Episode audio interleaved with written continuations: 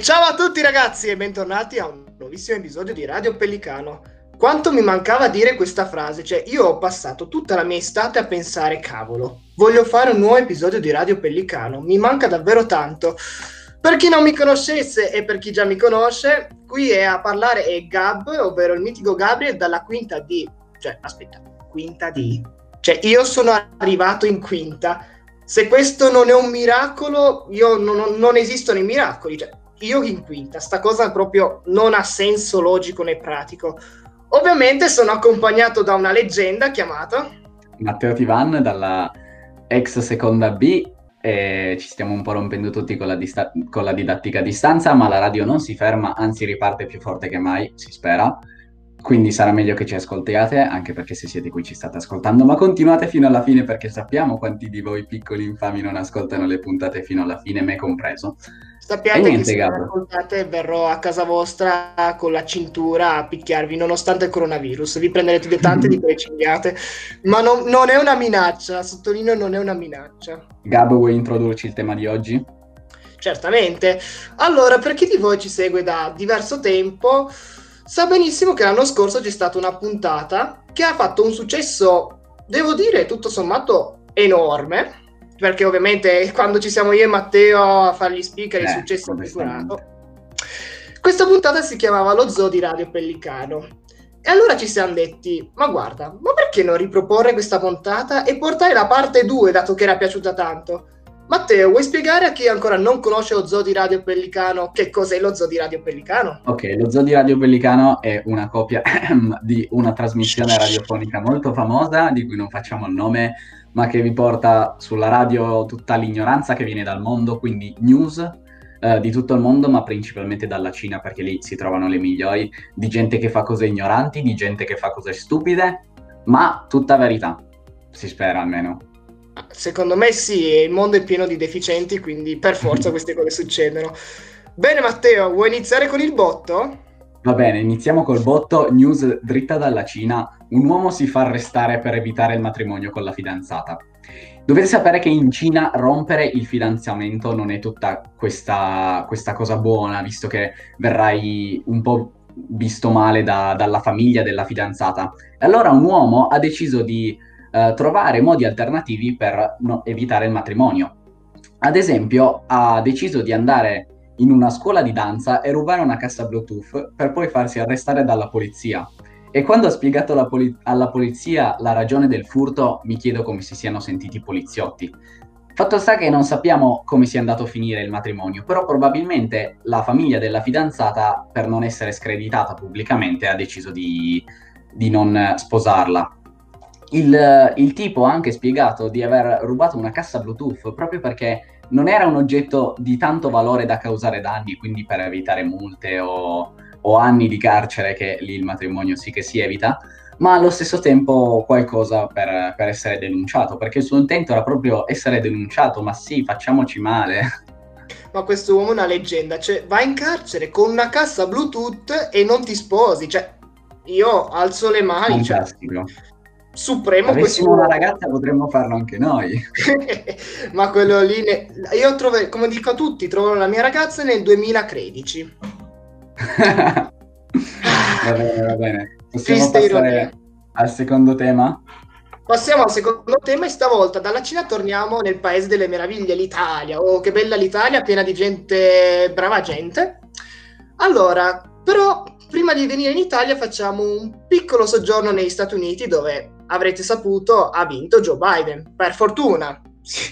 per fortuna ha vinto Joe Biden e finalmente tornerà un presidente, non un pagliaccio, alla Casa Bianca. Ma a parte questa propaganda politica, in Italia abbiamo tutti festeggiato perché eravamo tutti contenti, no? Ma in particolare c'è una signora che si chiama Caterina Giacoppo che era particolarmente contenta questa signora abita a Gesso, non a Borgo Gesso, ma a Gesso, che è un comune in provincia di Messina, ed è contenta perché lei è una parente italiana di Biden, beh, specifichiamo di Jill Biden, ovvero la moglie di Joe. Ed è stata talmente tanto contenta dell'elezione che ha detto così. Io prometto, io prometto che se Joe e Jill vengono a fare una visita in Italia, io lo invito a casa mia, gli faccio scoprire la terra bellissima siciliana e gli do anche da assaggiare le mie polpette col sugo e la mia pasta al forno. Cioè, allora, io non so fare l'accento siciliano e mi scuso, so già che mi sono preso gli insulti dei siciliani. Comunque, cioè, se io fossi Joe, quasi quasi, quando fa la visita in Italia, un pensierino, anche se un pensierino, lo farei. Non so te, Matteo. Io se fossi Joe andrei in Piemonte a mangiare la bagna cauda senza panna e con l'aglio, ne? Boia falsa, bagna cauda. ok, rispetto. Che il bello è che la maggior parte dell'Italia non sa neanche che Cuneo esista e che la bagna cauda esista. Infatti sono stato persino in grado di prendere in giro un gruppo di gente del sud dicendogli che Cuneo era il centro tra il triangolo industriale di Torino, Milano e Genova. E quando hanno scoperto che, che Cuneo praticamente era un, una città che non esiste, vabbè, eh, non ho preso le botte ma quasi. Ma sì. Possiamo passare al, al terzo argomento di questa puntata? Certamente, lascio la palla a te. Allora, un tipo nel sud, eh, sud-ovest dell'Inghilterra aveva, era sommerso dalla roba da, da, lavare, da asciugare e quindi ha avuto la geniale idea di prendere i suoi calzini bagnati insieme con le sue mutande bagnate, si spera pulite, e metterle nel microonde per asciugare. Purtroppo evidentemente mettere nel microonde cose che non sono cibo non è la migliore delle idee. Infatti la casa di questo tipo è andata a fuoco, per fortuna i pompieri sono intervenuti e hanno minimizzato il danno, ma comunque ha perso la cucina. E si deve pensare che i pompieri hanno persino lanciato un appello generale a dire a tutti fate attenzione che non è una buona idea mettere i calzini bagnati nel microonde. Ma cioè, scusa, l'intelligenza ma... dov'è? Ma non io qui. nel mio futuro voglio inventare il microonde che ti asciuga la roba. Si chiama asciugatrice, ma io voglio inventarlo a forma di microonde. E poi cioè, c'è un sacco di gente che ha paura del microonde, che crede che tipo faccia male al corpo umano. Se ci metti la testa dentro, secondo me ti fa male sul serio. Poi non lo so. Se Come se tutti da piccoli abbiate chiesto a vostra madre di mettere un uovo nel microonde. Ma sicuramente.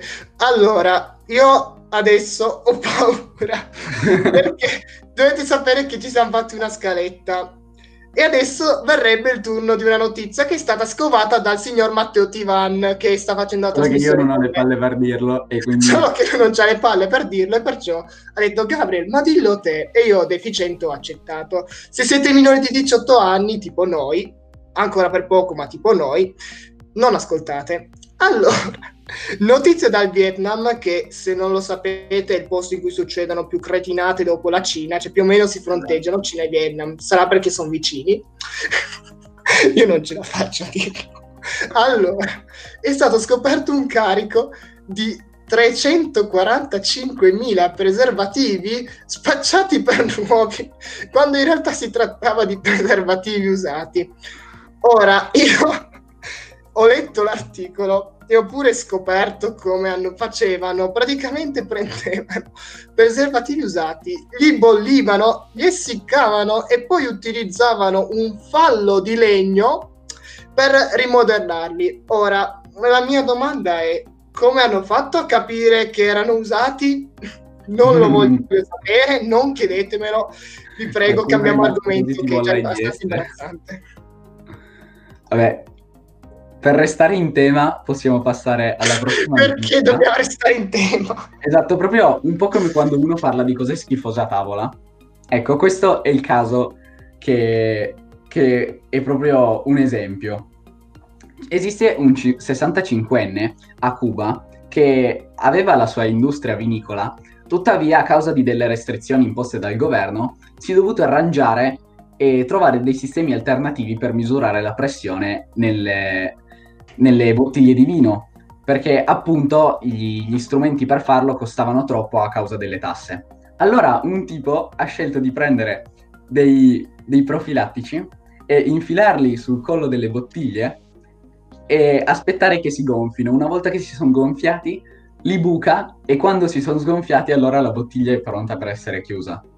Ma sto qua è un genio, però dato che siamo in, sempre in tema alcolici, allora vorrei presentare una lista che è stata fatta da me e il signor Leonardo Re, che salutiamo, in cui praticamente siamo andati a cercare gli alcolici più strani in giro per il mondo, dato che già solo vedo la puntata scorsa, quando si parla di alcol, gli, alco- gli ascolti aumentano, quindi giustamente ci siamo fatti tutto il listino prezzi di tutti gli alcolici più strani in giro, a cominciare dal gin fatto con le formiche, che questo qua è già la perla, cioè è la ciliegina sulla torta, ma partiamo subito con la ciliegina sulla torta. 700 ml di gin con un infuso di formiche rosse pure a prezzo economico, oserei dire soli 200 euro per 700 ml, direi che è un ottimo prezzo. Colore nero, si vedono le formiche, se a voi piace prendete.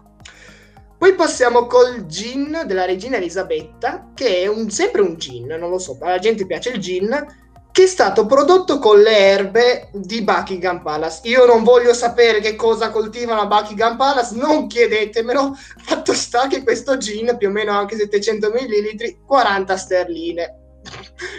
D'accordo, se, però ha la bottiglia carina, devo dire, tutta gialla, azzurra, bella, però non so cosa ci sia dentro e non lo voglio sapere.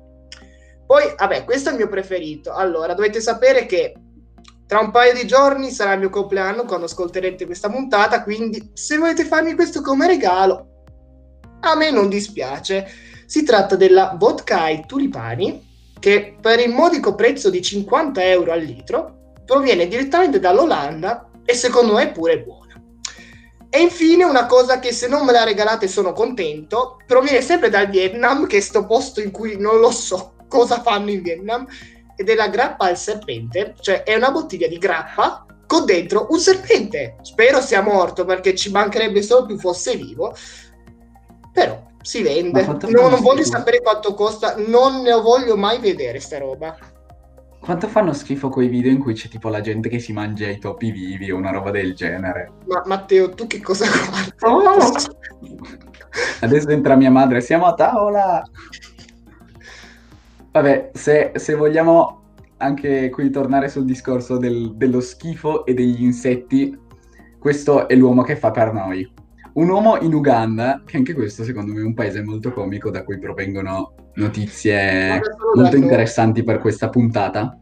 E vabbè, questo uomo in Uganda che si chiama Joe, è un cognome che non mi azzardo a pronunciare, è in grado di uccidere le, proprie, le zanzare che girano attorno con le proprie scorregge a persino una distanza di 6 metri. E questo qua non si spiega il motivo perché dice: Ma io mangio il cibo normale e conduco una vita normale, faccio il bagno tutti i giorni. Eppure sono famoso in tutto il mio paese per, per essere l'uomo che uccide le zanzare con le scorregge. E ci sono delle aziende di insetticidi che stanno iniziando a compiere degli studi sulle scorregge di quest'uomo per capire che cosa eh, provoca appunto la, la morte delle zanzare che stanno attorno a lui quando scorreggia. No, ma il bello è che quando mi ha mandato sta notizia per un attimo ho pensato, ma portiamolo su in Italia. Poi ho detto, no, forse mi lasciato giù in Uganda tranquillo a farsi la sua vita. Ma io mi chiedo, ma sto qua, non lo so, a, a colazione prende caffè e DDT, non lo so. Cioè, non, non me lo spiego, com'è possibile? Vabbè, proseguiamo, torniamo in Italia ovviamente perché anche l'Italia, devo dire, sa competere su queste cose Stiamo par- una storia che è successa pochi giorni fa in Sardegna, probabilmente alcuni di voi la conosceranno pure. Un uomo chiamato Alessio Madeddu, quindi tipico cognome chiaramente sardo, se finisce con la U è sardo, questa è la regola, stava vagando sull'autostrada a piedi, a che arriva una macchina della polizia e pensa bene di fermarlo e di fargli un, cioè, un, il test, l'alcol test, perché dici, ma uno che gira a piedi sull'autostrada non mi va molto chiaro. Quest'uomo probabilmente si è spaventato, probabilmente ha capito di essere ubriaco e è scappato. Poi, secondo me, mentre scappava, si è pentito e ha detto: Cavolo, ma questa cosa qui è illegale, devo tornare indietro e fare l'alcol test. Il problema è che è tornato indietro con una ruba, ha ribaltato la macchina dei carabinieri ed è quasi. Al che i carabinieri si sono spaventati, sono scappati in un boschetto e lui li ha inseguiti con la ruspa. Ora, tra l'altro sto qua perfino ho partecipato a quattro ristoranti, come se non bastasse. Ora, devo fare un appello a Matteo Salvini. Matteo, tu che parli tanto delle ruspe, prendi sto qua nella Lega, è perfetto, le sa usare alla perfezione. prendi lui, testralo. Cioè, il mio appello, Matteo, ascoltami, so che ci segui. Assumilo nella rega. Un'altra notizia che ho sentito è di una tipa che è risultata positiva all'alcol test, ma è scappata e si è fermata però a un McDrive per prendere un taco da Taco Bell e quando la polizia è arrivata e l'ha trovata hanno dovuto aspettare ad arrestarla perché lei voleva per forza comprarsi un taco da Taco Bell. Ma e scusa, niente, un taco cioè, si può rinunciare un Taco Bell? Mm. No. Da sposare? Eh, cavolo, ma subito. Altro che la tipa che ti fa mandare in prigione per non sposarla. Sposare. Esatto. Mi sembra ovvio. Allora, per restare in tema ultima... di denunce, andiamo all'ultima notizia di questa puntata. Ma prima ancora vi dico una mia ultima notizia che devo dedicare ai miei amici Leonardo e Michele, perché non posso non dedicarla a loro. Allora, come sapete, purtroppo il coronavirus eh, in questa primavera ha fatto chiudere i parchi, ha fatto chiudere un po' tutti i posti. Anche nel Regno Unito è successa la stessa cosa, a Londra. Ebbene, nel Lincolnshire Wild Park cioè, scusatemi che inglese perfetto. Non ci hai messo abbastanza arroganza. Lincolnshire Wildlife Park, direi che può essere meglio. perfetto. È stato, dopo essere appunto stato chiuso al pubblico per il coronavirus, è stato riaperto il 15 agosto. Il 16 agosto è stato chiuso di nuovo. Perché? Perché quando gli spettatori sono entrati, o comunque chi voleva passarsi un bellissimo pomeriggio nel parco, Niente, ha passato un pomeriggio a sentirsi pappagalli che bestemmiavano, dicevano le parolacce. E questo è, è inspiegabile perché il parco era chiuso. Cioè, com- dove le hanno imparate le bestemmie le parolacce? Non si sa. Però in Inghilterra son, hanno dei pappagalli speciali. Cioè, in un attimo passi da Londra al Veneto. No, tra un po' vedi i pappagalli che bevono grappa e fragolino e siamo a posto. Fumano Vai, due Matteo, dalle narici. Adesso è il turno dell'ultima bomba, sgancia. Va bene. Allora, un 44enne marocchino in Spagna ha, ha, deciso di acquistare della, della cocaina da un pusher figlio del proprietario di un bar. Tuttavia, uh, gira voce che la, la, droga che gli è stata venduta era di bassa qualità, infatti ha raccontato di essersi sentito male. Allora ha avuto la bellissima idea di denunciare il pusher alla polizia per la droga di bassa qualità. E la polizia era un po' tipo, oh mio Dio, perché? E quindi adesso sta compiendo delle indagini per scoprire se dice la verità o meno. P- poi chiaramente tu che ti droghi vai a denunciare alla polizia che ti sei drogato. Cioè, Proprio uno snitch. Geniale. E poi in realtà in Spagna è, me- è un po' per metà legale. Guardalo quindi... all'esperto. quando, pre- quando prenotiamo il volo per la Spagna? Ma io andrei in Oregon, dove hanno appena legalizzato tutte le droghe, quindi un pensierino, Joe, un pensierino lo farei.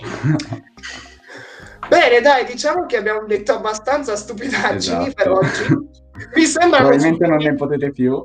Ragazzi, mi raccomando, se vi è piaciuto l'episodio, spolliciare. Anche perché se spollicerete abbastanza, potremmo portare anche una parte 3, magari altri speaker, magari sempre noi, lo so che volete solo noi, però c'è un po' di ciclo da fare, un po' di ricambio di speaker.